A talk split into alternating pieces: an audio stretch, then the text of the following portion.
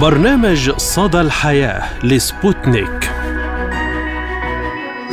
مرحبا بكم مستمعينا الكرام في حلقة جديدة من برنامج صدى الحياة بحلته الجديدة. نقدمه لكم أنا فرح القادري. وأنا عماد الطفيلي. نتحدث اليوم عن مواضيع متنوعة وأهم أخبار الترند لهذا الأسبوع.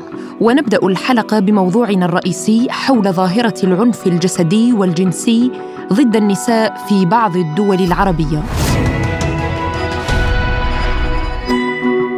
العنف ضد النساء ظاهرة عالمية لا تقتصر على مجتمع دون آخر فالمرأة تتعرض للضرب والتحرش والاعتداء الجنسي واللفظي وللاغتصاب في مختلف الدول حول العالم. لكن أن يكون هذا التعنيف ممارس ضد المرأة العربية التي لطالما كان المجتمع العربي محافظا سواء الإسلامي أو المسيحي منه يكرم المراه وينبذ كافة أشكال العنف والإساءة لها كون المراه نصف المجتمع وكرامتها من كرامة المجتمع. فالعنف الممارس ضد المراه يعرف على أنه أي فعل عنيف تدفع إليه عصبية الجنس ويترتب عليه أذى أو معاناة للمراه سواء من الناحية الجسمانيه أو الجنسيه أو النفسية. والأمم المتحدة وعلى مدى سنوات سعت إلى مكافحة هذه الظاهرة واعتمدت في قرارها الثامن والأربعين 104 الإعلان بشأن القضاء على العنف ضد المرأة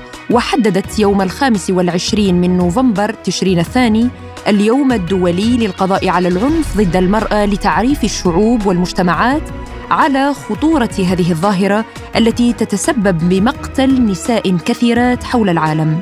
وسنحاول في هذه الحلقة متابعة أوضاع المرأة وما تعانيه من عنف جسدي وجنسي في بعض البلدان العربية ونبدأ من لبنان حيث تركت الأوضاع الاقتصادية والاجتماعية والصحية تداعيات خطرة على المجتمع اللبناني بشكل عام وعلى المرأة بشكل خاص.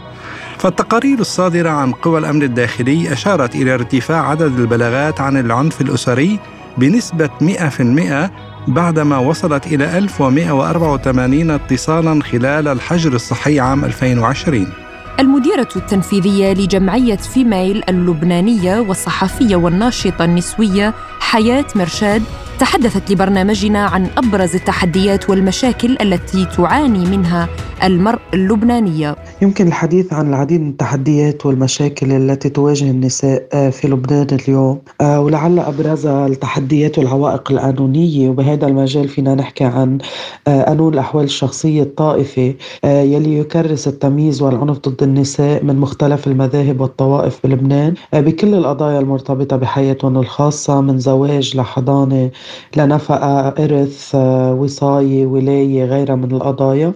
آه، بالإضافة للتمييز بالقوانين المدنية الأخرى يلي بعدها موجودة بنذكر هون آه، قانون الجنسية يلي بيعتبر النساء مواطنات درجة تانية وبيحرمهم من حقهم بمنح الجنسية لأسرهم. آه وأيضا عقبات أخرى بقانون العقوبات يلي بعدها بتبيح قتل النساء وبتعطي أعذار آه تحت ذرائع فورة الغضب والشرف وغيرها من من القضايا.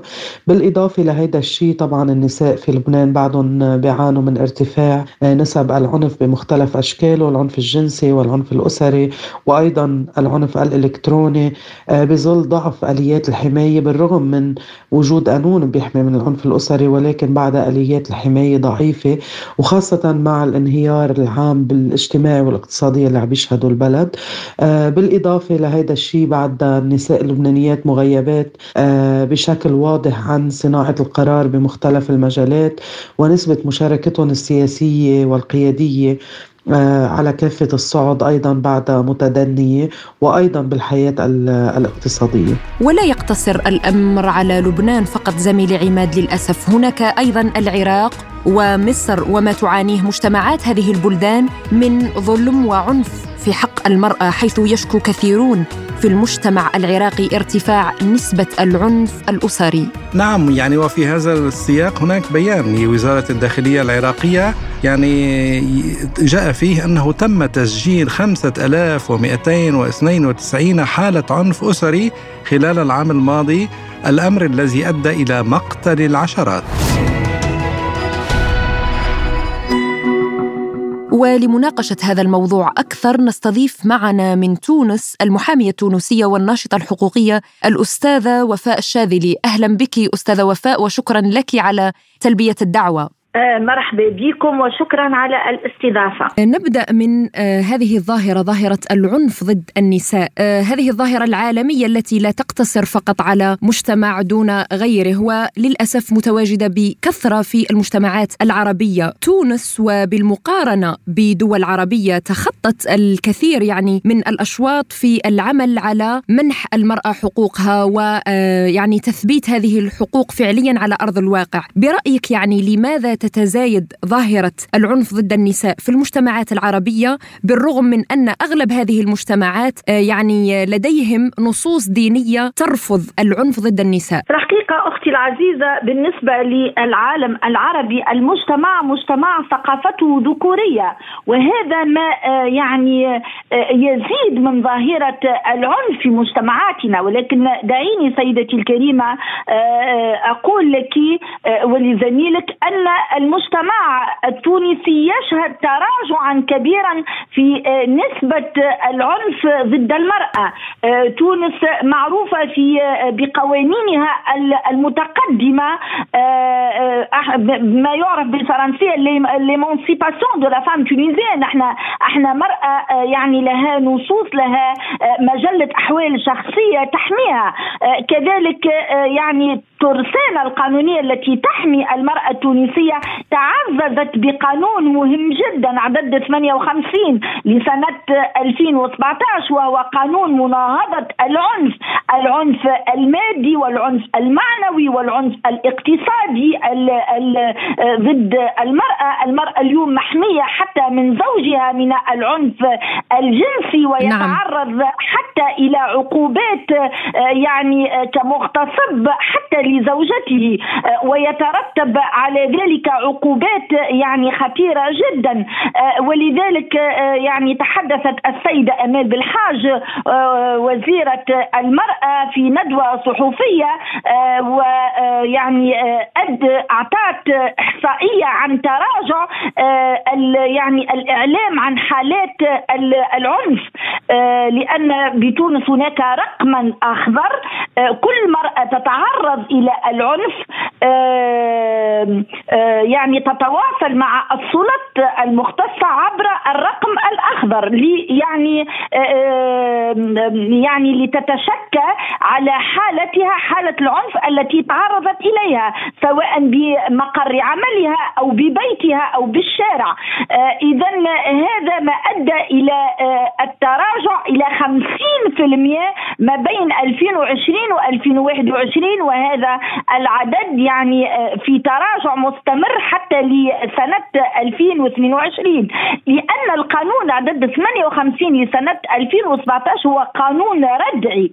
نعم. وعقوبته يعني تصل إلى سنوات وسنوات من السجن آه، غير الخطايا المالية وهذا ما يجعل من الرجل اليوم آه، يعني أن يفكر كثيرا القانون ويخاف ويخشى من هذا القانون ولكن نعم. سيدتي الكريمة ما زالت الحالات آه، حالات يعني العنف ضد المرأة تبقى كذلك خطيرة حتى بمجتمعنا التونسي أخيرا يعني زميلة محامية تتعرض تعرض إلى محاولة قتل بالذبح من خطيبها آه، في سيارتها التي بعد ذلك ألقاها في البحيرة. آه، يعني حالات عنف آه، كذلك لشخصيات نسائية اللي معروفه فما بالنا يعني عامة الشعب التونسي والنساء العاديات.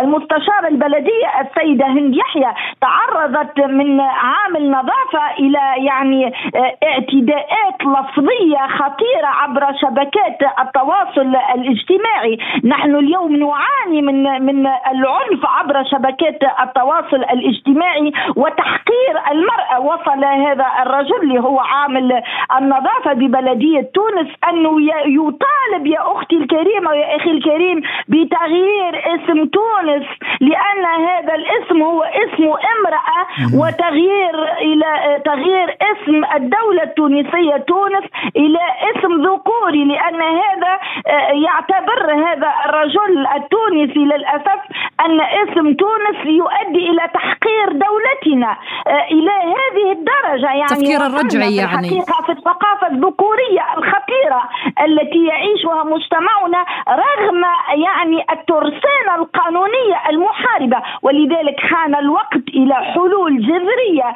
إلى تهيئة مجتمعية إلى تنشئة تربوية آه، من من الصغر من آه، من معناها من الروضات من يعني رياض الأطفال من المدارس آه، لنبذ العنف مهما كان. أسباب العنف نريد نبذ هذا العنف. نعم عفوا على المقاطعة أستاذة وفاء. أن نرد العنف بالعنف يا سيدتي الكريمة ويا سيدي الكريم.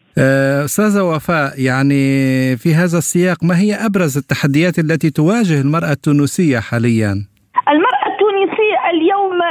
تعاني كثيرا من العنف الاقتصادي. آه، المرأة التونسية هناك يعني نساء فلاحات أو بالمصانع آه، اليوم آه، يعني تقبض يعني اشتر نصف مرتب تتقاضى يعني تتقاضى نصف مرتب الرجل الذكر. ما زال معناها اليوم المرأة في الأحزاب السياسية أو في الوزارات أو في المؤسسات نرى كون المرأة تشتغل ولكن المناصب المتقدمة تكون للرجل رغم أن المرأة تكون متميزة بعملها. نعم. ولكن سيدي الكريم آه، دعني يعني آه، أزف للعالم العربي أن أول مرأة عربية رئيسة حكومة هي تونسية السيدة نجلة بودن التي وقع تعيينها بعد مسار 25 جويلية وزارة السيادة وزارة العدل كذلك على رأسها السيدة ليلى جفال آه، عدة وزيرات اليوم نجدهن بالحكومة ولكن هذا لا يكفي المرأة التونسية معروفة جدا بنضالاتها معروفة جدا بكفاءتها على يعني آه، لها كفاءة كبيرة عندنا يعني تونسيات اليوم وصلنا للمريخ في آه، وكالات يعني آه، فضائية خارجية. لم يتسنى لهن بتونس ولكن كنا متميزات كذلك السيدة الرياضية يعني أيقونة التنس بالعالم نعم. السيدة أنس جابر نحن رغم تميز المرأة التونسية المرأة البورقيبية التي بنى يعني شخصيتها الزعيم بورقيبة وجعلها المرأة القوية فعلا في مجتمعها وحاضنتها المجتمعية ولكن رغم ذلك ما زلنا آه، نعيش الثقافة الذكورية المرأة حين تعود إلى المنزل هي تبقى يعني آه، آه، في البيت هي ربة هذا البيت. الرجل يعني يعود فقط ليأكل أو ليتفرج بالتلفزيون أو ليخرج بينما المرأة تكون وزيرة أو مديرة فهي تعود لتكون آه، يعني هموم ومشاغل البيت عليها هي فقط. يعني لا يقتسم معها هموم هذا البيت. الرجل المرأة التونسية كذلك دعيني أصارحك هناك شبه استقالة في عدة بيوت يعني من من الذكور من من الرجال حتى على إعالة يعني العائلة. آه، إذا هناك آه، تقدم كبير على مستوى آه، القوانين يعني ولكن حتى هناك قوانين سيدتي الكريمة اللي مجحفة في حق المرأة. ما زالت المرأة اليوم إذا يعني طلقت وليست بحاضنة لأبنائها وبعد سنوات طوال من الزواج تخرج من من بيتها حتى الذي أسسته. ولكنها يعني تستحي أن أن أن يكتب هذا البيت باسمها. هو باسم الرجل تبعا للثقافة الذكورية. المرأة يعني تدفع أموال مع الزوج. ولكن عندما يكتب العقد يكتب باسم الزوج. آه، في سؤال أخير لأنه أشرت إلى الأسرة وإلى المجتمع وإلى أيضا خصوصا كتابة مثلا عقد البيت باسم الرجل خوفا من المجتمع أكثر اللي هو العار المجتمعي. ما هي نصيحتك للمرأة المعنفة التي يعني تصمت آه، إذا ما تعرضت إلى التعنيف؟ في الحقيقة المرأة إذا صمتت فسيتواصل آه، آه، يعني عناءها المعاناة ستتواصل. آه، لك يا سيدتي القوانين التي تحميك وأنت يا سيدتي المرأة العربية التي إذا لم تتوفر لديك قوانين فعليك بالنضال. المحامية والناشطة الحقوقية التونسية الأستاذة وفاء الشاذلي. شكرا جزيلا لك أستاذة وفاء. شكرا لك. شكرا لكما. شكرا. يعني مستمعينا الكرام العنف ضد النساء منتشر في مختلف الدول العربية للأسف خاصة في تلك الدول التي تعاني من أزمات سياسية اقتصادية صحية وأيضا تلك التي تعرضت لحروب. ومثل ما تحدثت ضيفتنا اليوم الأستاذة وفاء الشاذلي عن المجتمع الذكوري كذلك والتنشئة الاجتماعية الذكورية التي تلغي شخصية المرأة على حساب إبراز الرجل. نعم صحيح زميلتي فرح وأشارت أيضا يعني الأستاذة وفاء إلى مسألة مهمة ويجب الانتباه إليها وتكون قاعدة للجميع، يعني المرأة بالدرجة الأولى هي الأم والأخت. والابنه والزوجة والصديقة والعشيقة وكل شيء يعني. ويعني التعامل مع المرأة بهذه المعادلة يعني يكون كل شيء على ما يرام. نعم يعني وفي الفترة الأخيرة حصلت العديد من حوادث الاغتصاب والقتل بطرق وحشية ضد النساء في عدة دول عربية ومصر من أكثر البلدان التي شهدت حوادث قتل للأسف الشديد. يعني وهنا أستذكر قصة نيره أشرف طالبة جامعة المنصورة التي ذبحت بوحشية على يد زميلها نهارا أمام أعين الناس وأمام جامعتها لا تزال إلى اليوم ماثلة في أذهان المصريين وحتى أن قبل أسبوع رجل هدد طليقته بذبحها بنفس طريقة ذبح نيرة أشرف. فعلا يعني زميلي عماد قصص من هذا النوع وجرائم من هذا النوع آه، مؤسفة للغاية أن تصبح الجريمة مثال للتهديد. آه، أصبح العنف بشتى أنواعه مثال يضرب وأسلوب تهديد من الرجل ضد المرأة. يعني إذا استحالت الحياة وهذا رأيي الشخصي أنا. إذا استحالت الحياة بين الاثنين لماذا لا يختصرون الطريق؟ وينهون هذه المشاكل بسلام وكل طرف يشق طريقه الجديد بعيدا عن العنف. أو حتى يعني إن كانوا في بيت واحد لماذا لا تحل الأمور بالكلام أو التفاهم بعيدا عن الضرب والإهانات والاعتداءات اللفظية والجسدية؟ للأسف آه، فرح يعني ما تشهده مجتمعات العالم العربي خاصة تلك التي تعاني أزمات داخلية كما قلت يعني تجعل من العنف وسيلة في يد الرجل ضد المرأة وكأنه ليخفي نقائص في نفسه أو الظروف تجعله عنيفا ضد الأقل منه قوة. للحديث أكثر عن هذا الموضوع كذلك نستضيف معنا الدكتورة أمل صقر صحفية وباحثة متخصصة في حقوق المرأة. أهلا بك دكتورة أمل، أبدأ معك مباشرة من التحديات يعني برأيك ما هي أبرز التحديات التي تواجهها المرأة العربية في ظل هذا العنف؟ اهم التحديات اللي في نظري بتواجه المرأة العربية والمرأة المصرية اولا العادات والتقاليد آه، والثقافة المجتمعية. آه، لحد دلوقتي في عادات وتقاليد كتير بتميز بين المرأة والرجل وتضع المرأة في مرتبة أقل. في تحديات اقتصادية آه، عندنا في مصر مشاركة المرأة في سوق العمل وفي النشاط الاقتصادي أقل من مشاركة الرجل. معدل البطالة في مصر وصل آه، وفق أحدث إحصائيات الجهاز المركزي للتعبئة العامة والإحصاء ل 32.8 من عشرة في المية. وده برضو جزء كبير منه العوامل الاجتماعية والاقتصادية آه، زي مثلا آه، تفضيل الأسر تعليم الذكور على الإناث عدم وجود قوانين تلزم صاحب العمل بعدم التمييز بين الجنسين. من أقوى التحديات برضو اللي أنا شايفاها العنف الأسري والعنف المجتمعي. ومؤخرا في ظواهر جديدة كلنا تابعناها زي قتل الفتيات تحت دعوة الحب أو رفض الارتباط زي نيرة أشرف وغيرها في مصر. الفترة اللي فاتت كان في ثلاث فتيات. والحمد لله كان في أحكام رادعة ضدهم كلهم بالإعدام. في كمان تحديات قانونية بتتمثل في غياب القوانين أو آه، وجودها لكن عدم تفعيل نعم دكتورة أمل يعني ما هو المطلوب للحد من العنف الأسري في العالم العربي؟ وهل يكفي مجرد إصدار قوانين تبقى حبرا على ورق؟ المطلوب للحد من العنف الأسري ضد المرأة أولا آه، يكون في قانون رادع ومفعل آه، مش بس قانون.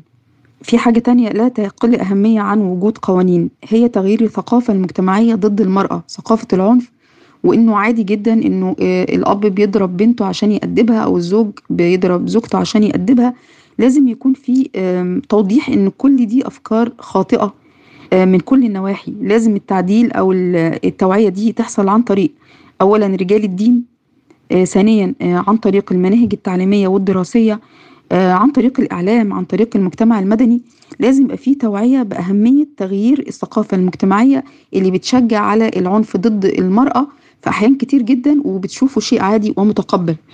عندنا هنا في مصر لحد دلوقتي للأسف مفيش قانون ضد العنف ضد المرأة. في مشروع قانون مقدم من آه، أعضاء أفاضل في مجلس الشعب آه، وفي عقوبات إن شاء الله تكون رادعة بس لحد دلوقتي مش مفعل. آه، للأسف رغم أنه مصر فيها استراتيجية وطنية لمناهضة العنف ضد المرأة أطلقت في مصر عام 2015 بعد تاريخ طويل من العنف ضد النساء لكن حتى الآن لم يتم مراقبتها ولا تقييمها. ولا تنفيذ بنودها. علاوة على ذلك آه، لم يتم تنفيذ مفوضية أو تشكيل وتنفيذ مفوضية مناهضة التمييز آه، ضد المرأة ودي كان منصوص عليها في المادة 53 من الدستور المصري 2014 آه، شكرا لك الدكتورة أمل صقر صحفية وباحثة متخصصة في حقوق المرأة على هذه المداخلة. نواصل مستمعينا الكرام معكم حلقة اليوم بأهم الأخبار التي كانت ترند لهذا الأسبوع وما هو أول خبر لديك يا عماد؟ نعم فرح الخبر من الجزائر واليونسكو تدرج موسيقى الراي الجزائرية في قائمة التراث العالمي غير المادي حيث أدرجت منظمة الأمم المتحدة للتربية والعلوم والثقافة اليونسكو موسيقى الغناء الشعبي الجزائري الراي على قائمة التراث العالمي غير المادي للإنسانية وجاء ذلك خلال الاجتماع السابع عشر للجنة الحكومية الدولية لصون التراث الثقافي غير المادي لليونسكو المنعقد بالرباط إلى غاية الثالث من ديسمبر 2022 وتحصي الجزائر مع تصنيف غناء الراي تسع عناصر مدرجة في قائمة اليونسكو للتراث العالمي وهي أهليل جرارة ولباس العرس التلمساني الشدة والاحتفال بالمولد النبوي أسبوع في تيميمون وركب أولاد سيد الشيخ واحتفال السبيبة بالإضافة إلى ثلاثة عناصر بالاشتراك مع دول مجاورة وهي الإمزاد الكسكس والخط العربي. وظهر الراي في الأوساط البدوية الريفية في الغرب الجزائري كما في ولايات سيدي بالعباس غيليزان تيارت ومعسكر ومستغانم. لينتقل بعدها إلى المدن بعد الاستقلال خصوصا وهران أين برز كفن عالمي على يد العديد من المغنيين الجزائريين. وتميز الراي التقليدي بطريقته في الغناء والألحان والكلمات المستقاة غالبا من الشعر الملحن حيث برزت آنذاك الكثير من الأصوات التي تعتبر اليوم من أعمدة هذا الفن على غرار الشيخه الريميتي واسمها الحقيقي سعديه بدياف منحدرة من ولاية بالعباس والتي صدحت بصوتها في سماء أغنية الراي منذ 1952 لتكون بذلك سفيرة بارزة لهذا الطابع. ووصل الرأي انتشاره الكبير حيث انتشر في مختلف مناطق الجزائر بفضل تطور دعائم التسجيل والنشر واكتسح أيضا الساحة الموسيقية العالمية من خلال أعمال العديد من الفنانين الجزائريين ومشاركة أسماء موسيقية عالمية في مشاريع فنية مشتركة. وعبر برنامجنا صدى الحياة خصصنا حلقة كاملة عن أغنية الراي الجزائرية يمكنكم العودة إليها مستمعينا الكرام عبر موقعنا الرسمي Sputnik Arabic AE للاستماع إلى تاريخ أغنية الراي وكيف نقلت الحناجر الذهبية الجزائرية أغنية الراي الجزائري إلى العالمية. ومن أغنية الرأي الجزائرية إلى عادات غريبة في المجتمعات العربية في ليلة الزفاف. تكثر حفلات الزفاف في فصل الصيف وبينما يواكب بعضها آخر صيحات الاحتفال ومظاهره يفضل عدد كبير من المقبلين على الزواج استعادة التقاليد المتوارثة وتطبيقها بحرفيتها في هذا اليوم الاستثنائي. ويتميز إرث الدول العربية في هذا المجال بالعديد من العادات المميزة التي تنبع من خصوصية المجتمع العربي ويعتبر بعضها غير مألوف بالنسبة للمجتمعات الأخرى. ففي فلسطين يعد حمام العريس أحد أبرز طقوس يوم الزفاف ويقوم أصدقاء العريس المقربون بدعوته لإقامة الحمام في منازلهم فيلبي أول دعوة ترد إليه. وبعد حمام العريس الذي يترافق مع الرقص والغناء يتم الانتقال إلى منزل أهل العريس لتناول الغداء قبل متابعة بقية الطقوس.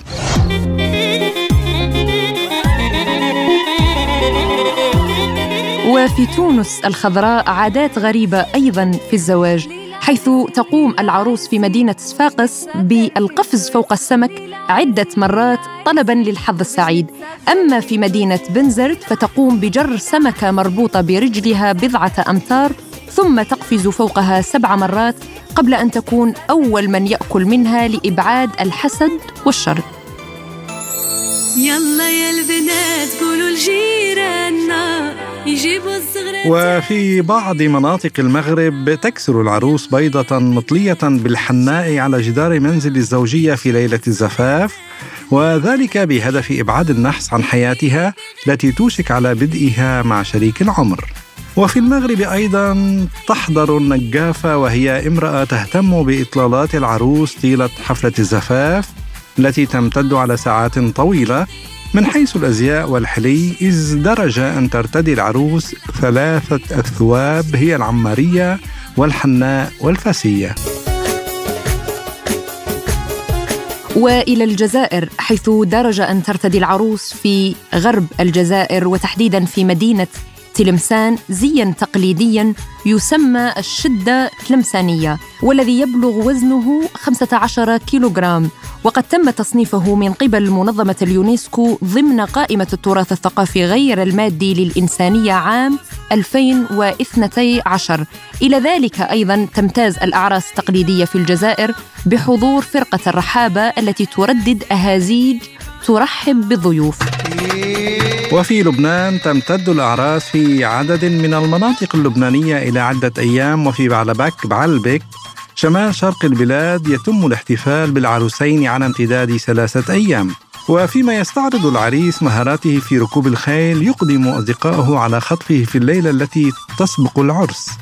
وفي عدد كبير من المناطق يتم تحضير الخميرة وهي عبارة عن قطعة دائرية من العجين تقوم العروس بلصقها فوق باب منزل الزوجية وإن لم تلتصق الخميرة جيدا يشكل ذلك مدعاة تشاؤم بالنسبة للبعض حيث يعتقد أن الزواج لن يدوم طويلا. وأيضا أهل الشام اعتادوا أن يفرحوا بقرع الطبول والمبارزة بالسيف وقد كرست فرق العراضة الشامية هذا التقليد الذي يشكل أحد أساسيات الاحتفالات بالزفاف. وفي العراضة يردد أعضاء الفرقة الأهازيج المتوازنة بينما ينخرط بعضهم في مبارزة بالسيف والترس. وفي السودان تحاول العروس السودانية خلال الرقصة الثنائية مع عريسها في حفل الزفاف أن تسقط أرضا ليقوم العريس في كل مرة بالتقاطها وإلا تعرض لسخرية المدعوين. والله يستر إذا كانت سمينة يعني. إلى ذلك يتميز العرس السوداني بمراسم الجرطق وهي عبارة عن مجموعة من الطقوس من بينها اكتشاف العروسين للبن ثم نفثه على بعض. ولطالما انتظرت العروس لبس الفستان الأبيض غير أن المرأة الموريتانية تختلف في هذه العادة عادة الفستان الأبيض. تلبس العروس الموريتانية ثوبا اسودا وشالا أبيض في الزفه تعبيرا عن حزنها وعدم رغبتها في الزواج. وكما في يوم زفافها تستقبل المرأة الموريتانية عند طلاقها حياتها الجديدة بالاحتفال إذ لا يرتبط هذا التغيير في وضعها الاجتماعي بأي أحكام سلبية في هذه البلاد. ونصل وإياكم مستمعينا الكرام إلى ختام حلقة اليوم من برنامج صدى الحياة. كنت أنا معكم عماد فايلي. وأنا فرح القادري دمتم في أمان الله وحفظه. إلى اللقاء.